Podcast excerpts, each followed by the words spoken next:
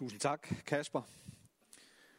Og øh, kære alle sammen, øh, jeg tror godt, at vi alle sammen kender det her med, at der sådan er, er, en, er en bibeltekst, som vi, som vi øh, kender rigtig godt, øh, men som så øh, i en periode øh, ikke rigtig spiller øh, nogen rolle i vores tanker og vores refleksioner, men pludselig så popper den op igen i en eller anden bestemt sammenhæng, og øh, så får vi den her tanke, nå ja, det er, jo, det er jo det, Gud siger til os her, eller det er jo, det er jo sådan, der, øh, der står her.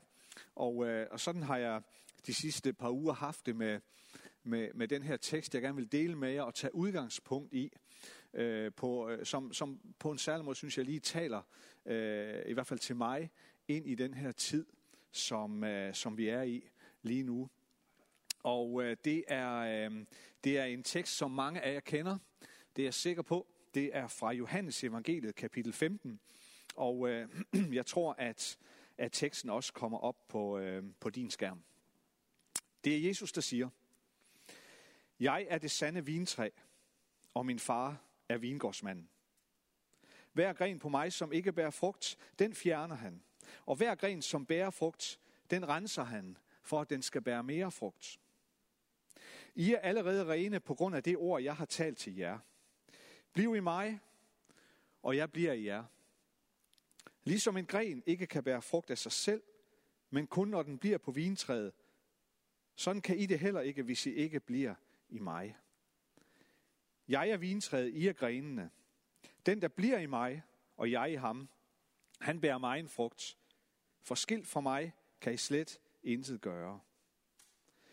Den, der ikke bliver i mig, kastes væk som en gren og visner. Man samler dem sammen og kaster dem i ilden, og de bliver brændt. Hvis I bliver i mig, og mine ord bliver i jer, så bed om, hvad I vil, og I skal få det.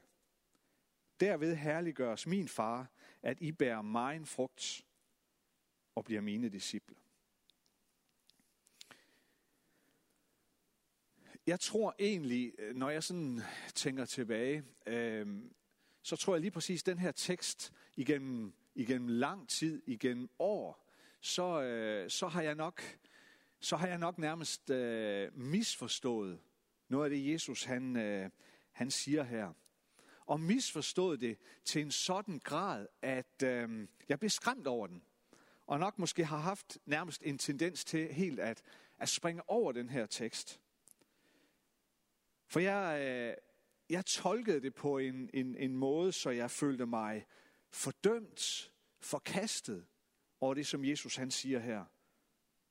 Fordi når jeg læste den her tekst, jamen så, så så jeg mig selv som den gren, der simpelthen ikke bare tilstrækkelig med frugt, og dermed blev skåret af stammen og brændt.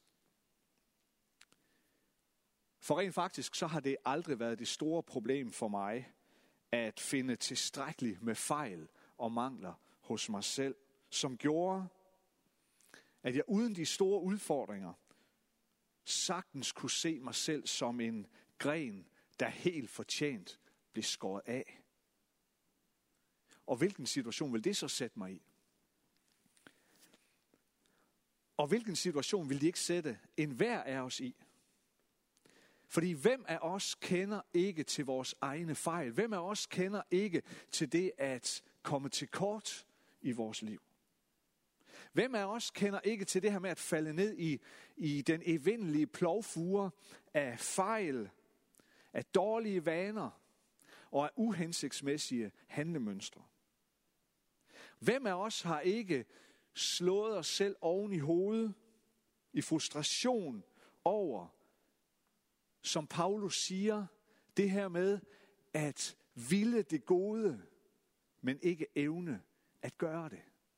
Vi kender til det. Men jeg er nok også kommet til den overbevisning, at det er ikke det, der er Jesu budskab her. Jesus, han er ude efter noget andet.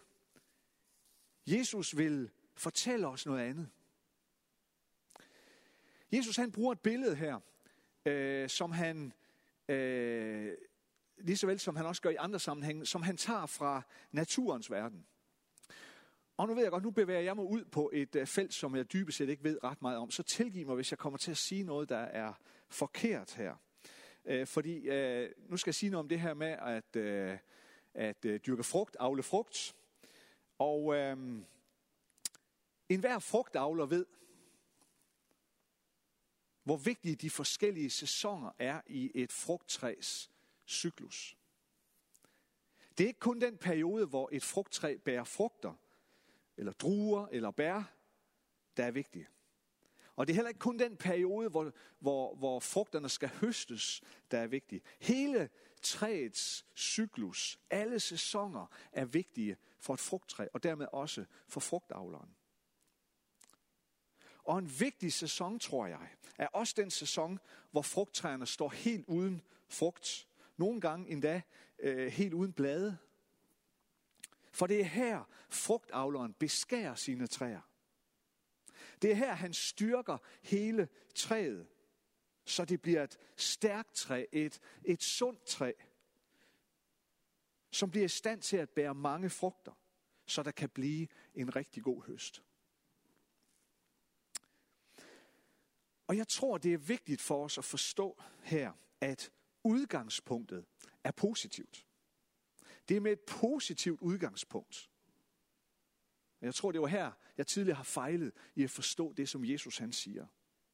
Men udgangspunktet er positivt, forstået på den måde, at frugtavleren, han beskærer også, og måske endda især beskærer de, skal vi kalde dem, de succesfulde frugttræer. Han ser på alle de gode frugttræer, han har. Alle dem, som ved høsttiden har båret rigtig mange gode frugter. Og så tænker han, hvordan sikrer jeg mig, at det gode træ bliver ved med at være et godt træ? Eller måske endda bliver et endnu bedre træ? Hvordan sikrer jeg mig, at det her fantastiske træ, som lige har båret en masse frugt, bærer mindst lige så mange gode frugter næste sæson? Eller måske endda endnu mere? For jeg tror, at enhver frugtavler ved, at det er her, han eller hun skal være ekstra opmærksom. For det ville jo være fristende for frugtavleren at tænke her. Det her træ, det er så godt. Det er så succesfuldt. Det har haft en fantastisk høst. Og allerede nu kan jeg se, at det begynder at bære en masse nye knopper. Det lader jeg være. Det klarer sig selv så det bliver lige så succesfuldt næste sæson. En erfaren frugtavler falder ikke for den fristelse. For han ved godt, at det vil være en meget kortsigtet måde at tænke på. Hvis han bare lader stå til, i den tro, at han ikke behøver at gøre noget ved de frugtbærende træer, så vil de træer gradvist blive dårligere og svagere, og til sidst vil de ingen frugt bære. Så derfor, jo stærkere og bedre et frugttræ er, jo større, større høst det kan bære, desto vigtigere er beskæringen af det. Det er med den baggrund, jeg siger, at beskæring er med et positivt udgangspunkt. Og jeg tror, det samme gælder her, når Jesus taler om beskæring af os som grene på det sande vintræ. Det sande vintræ det er Jesus Kristus. Og Gud åbenbarer sig i sin skabelse. Det fortæller Bibelen os også. Så også her skal vi forstå det ud fra et positivt udgangspunkt. Det er Jesus, der siger til dig og mig, jeg glæder mig over dig. Jeg glæder mig over det, jeg ser i dit liv. Du har vist trofasthed og troskab i din efterfølgelse af mig. Jeg glæder mig over, at du bærer frugt i dit liv. Og ved du hvad? Nu kommer jeg og beskærer dig. For jeg vil, at du skal blive ved med at bære frugt i dit liv. Og jeg vil, at du skal være i stand til at kunne blive ved med at bære den frugt, som jeg vil lade fremstå i dit liv. Så nu kommer jeg og beskærer dig. Så Jesu udgangspunkt for at beskære dig, det er et positivt udgangspunkt. Det er fordi han elsker dig. Det er fordi han elsker din efterfølgelse af ham. Det er ikke fordi, at du er en, skal vi sige, ond gren, som nu en gang for alle skal skæres af, og dermed for tid og evighed være afskåret fra fællesskabet med ham. Slet ikke. Men ikke desto mindre, selvom udgangspunktet er positivt, så kan det godt være, at vi mennesker ikke altid oplever det så positivt. For det føles ikke altid rart. Det føles ikke altid godt at blive beskåret. Det kan godt gøre ondt. Det niver, hiver, slider og gør ondt i de små grene og kviste at blive skåret i. Eller sagt på en anden måde. Der er noget i os, som ikke rigtig ønsker at blive beskåret. Vi ønsker sådan set ikke at få forandret noget, som vi synes fungerer godt. Nu har jeg det lige så godt. Nu har jeg jo en tilværelse, som fungerer perfekt, set fra mit perspektiv. Så hvorfor dog ændre noget ved det? Why fix it if it ain't broken, siger vi på engelsk. For selvom udgangspunktet er positivt, så kan vi godt opleve, at beskæring gør ondt på os. Og det ligger til os, at det vil vi jo helst undgå. Vi befinder os lige nu, som Kasper allerede har været inde på, i en meget svær og helt usædvanlig situation, både i vores land og ud over hele verden. Ingen af os har prøvet det her før. Og spørgsmålet, vi som Jesu efterfølgere må stille os selv, det er om ikke der fra Guds side ligger noget beskæring i det her. Hvordan skal det nu forstås?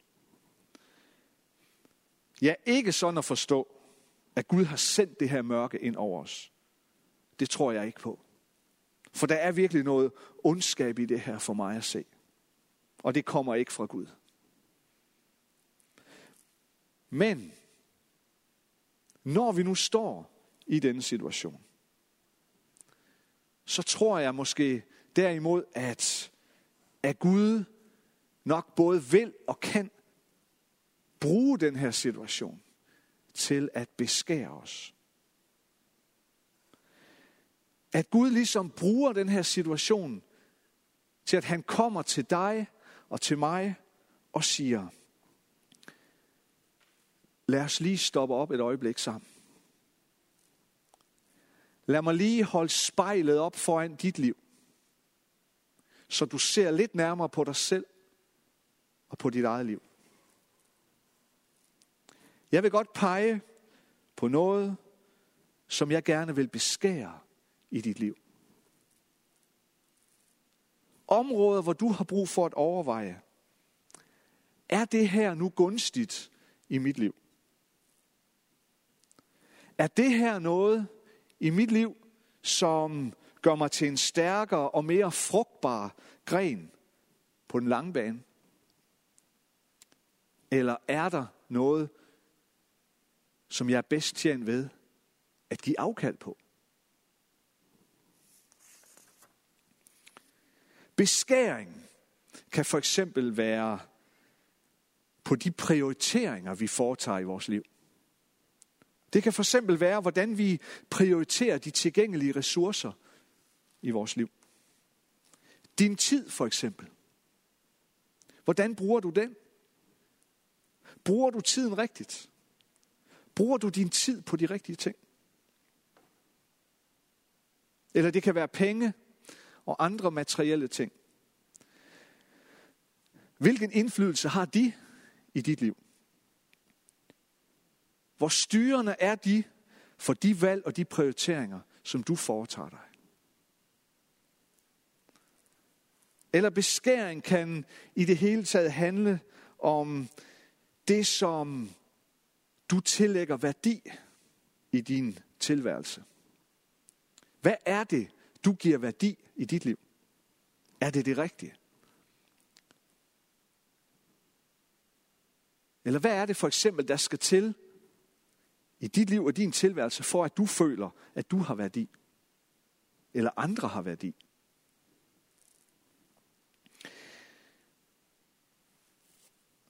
Så for mig at se, så handler beskæring vel dybest set om de her to ting. For det første, at Gud peger på nogle ting i vores liv, som vi måske har brug for at give mindre opmærksomhed, lavere prioritering, mindre værdi. Ikke fordi det nødvendigvis er ondt eller forkert, men fordi det står i vejen for noget andet. Fordi det optager pladsen i vores liv. En plads, som vi bør give til noget, der er bedre.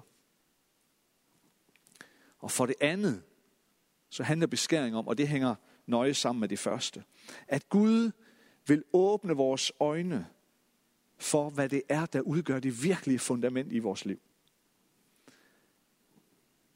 Hvad er det, vi bygger på? Hvad er det, du bygger på? Holder det? Og kan det bære dig på den lange bane? Og jeg tror, at hvis Gud ser, at fundamentet i vores liv er skrøbeligt, fordi det er bygget af forgængelige ting, ja, så tillader han måske indimellem, at fundamentet rystes lidt. For at jeg må få åbnet mine øjne for skrøbeligheden i det. For øjnene åbne for skrøbeligheden i det, jeg har bygget på. Så jeg i stedet for kan få bygget mit fundament på det, der aldrig rystes. På det, der altid både kan og vil bære mig, uanset omstændighederne. Jeg vil slutte den her prædiken med at læse et afsnit fra en helt ny bog, som netop er udkommet på dansk. Den er skrevet af den øh, svenske præst og forfatter Thomas Judin. Bogen hedder Stol på, at det vil lysne. Der er så meget i den her bog, som taler ind i den situation, vi befinder os i lige nu. Så med tanke på, at han jo har skrevet den her bog, før der var noget, der hed covid-19 og coronakrise, så er der noget i den her bog, der for mig at se fremtræder nærmest øh, stærkt profetisk. Og øh, Sjødin, han har et lille kapitel, som han kalder de fine rådtråde, hvor han taler om det her med vækst, og når Gud giver vækst i vores liv. Og det står på side 41 i den her bog, og det vil jeg bare læse for jer her til sidst. Det er muligt at få et frø til at vokse meget hurtigt ved at lægge det på et stykke fugtigt køkkenrulle i vinduet og vande det. Mange frø begynder at gro allerede på nogle få timer. Men hvis frøet skal have mulighed for at vokse på lang sigt, nå sit fulde potentiale, så må det ned i den mørke jord. Kort tid efter at frøet havner i jorden, begynder der nemlig at vokse små, fine rodtråde. Disse rodtråde er ikke synlige for de blotte øje, men de er der alligevel. Og det er helt afgørende, at man ikke graver frøet op for at tjekke, om det spiger. Det ville skade rodtrådene og hæmme væksten. Af og til må man lade tingene være i fred. Det gælder både kærligheden og troen. Og måske er det i de mørkeste perioder af vores liv, efter de mærkbare tab, efter nederlag og frugtesløse spekulationer, at livet bliver rodfæstet. Mørket har ingen værdi i sig selv, og skal selvfølgelig aldrig opsøges. Men når det rammer ens liv, gør man klogt i ikke at flygte, men i stedet hvile i overgivelsen. Fortsætte med at falde i Guds hænder. Selvom der ikke ser ud til at ske noget på overfladen, så sker der noget i mørket. De fine rodtråde leder sig frem. Inderligheden, tilliden og udholdenheden. Det, som ikke gør så stort væsen af sig, men som bærer, når det gælder. Men, og det er et meget tydeligt men, jeg skal være den første til at sige, at prisen for modningen kan synes urimelig høj. Men mørket er ikke noget, vi kan vælge til eller fra. Vi kan kun vælge, hvordan vi forholder os til det. Så langt Thomas Judin. Og jeg tror, det er på samme måde med beskæring i vores liv. Som efterfølger af Jesus Kristus, så er beskæring heller ikke noget, vi kan vælge til eller vælge fra. Det bestemmes suverænt af den gode vingårdsmand. Men vi kan vælge, hvordan vi forholder os til det. Lad os bede sammen. Almægtige Gud og himmelske Far, tak, at du er den gode vingårdsmand. Hjælp os til, når du kommer i vores liv og vil beskære os, så hjælp os til ikke at flygte, men være i det. Være i det, i den dybe tro og den dybe overbevisning om, at du ved bedst. Og den dybe overbevisning om, at du altid vil os det allerbedste. Og at alt, hvad du gør i vores liv, det gør du med udgangspunkt i din grænseløse kærlighed og, din, og din altomfattende nåde imod os. Hjælp os at være og leve dig til ære i den her tid, også når vi føler det som beskæring. Fordi vi tror på dig, og fordi vi ved, at du altid vil os det bedste. I Jesu navn. Amen.